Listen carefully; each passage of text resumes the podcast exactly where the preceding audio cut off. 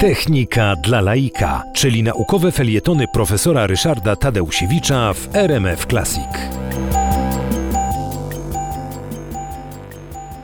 Omawiając Państwu przykłady biologicznych systemów ze sprzężeniem zwrotnym, e, głównie e, kładłem nacisk na sprzężenie zwrotne ujemne, e, które reguluje czy stabilizuje rozmaitego rodzaju parametry. Mówiliśmy o stabilizacji temperatury, mówiliśmy o stabilizacji ilości cukru, mówiliśmy o stabilizacji różnego rodzaju hormonów.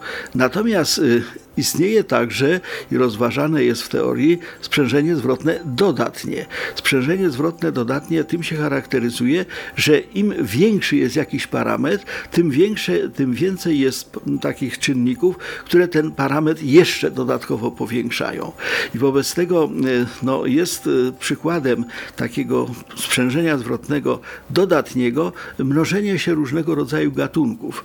E, jako pierwszy badał to Fibonacci, to był był matematyk, e, na królikach i pokazywał w jaki sposób wzrasta liczba królików w zależności od tego, no, ile tych pokoleń e, tych królików będziemy brali pod uwagę. I okazało się, że rzeczywiście, jeśli mówimy o rozmnażaniu się gatunków, wszelkich gatunków, e, to one działają na zasadzie sprzężenia zwrotnego dodatniego. Gdyby nie było czynników regulacyjnych, to te, ten mechanizm takiego wykładniczego wzrostu doprowadziłby do katastrofy. Natomiast zwykle jest tak, że mechanizm mechanizmowi wzrostu gatunku jakiegoś określonego, powiedzmy, że królików, e, towarzyszy mechanizm e, wzrostu czynnika, który te króliki ogranicza, e, mianowicie drapieżniki.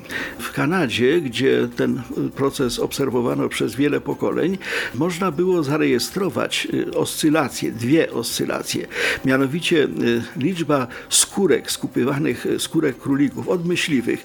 Towarzystwo Zatoki Hudsona takie skupy robiło. Naraz narastało, potem zaczynało maleć, bo rozmnożyły się lisy. Ale z kolei liczba skórek lisich też w pewnym momencie no, spadała, no bo wytępiły króliki. No to króliki się rozwijały i tak dalej. Czyli wobec tego mamy e, sytuację, że sprzężenie zwrotne dodatnie, właśnie takie jak e, rozwój gatunku, też może dawać sytuację stabilną.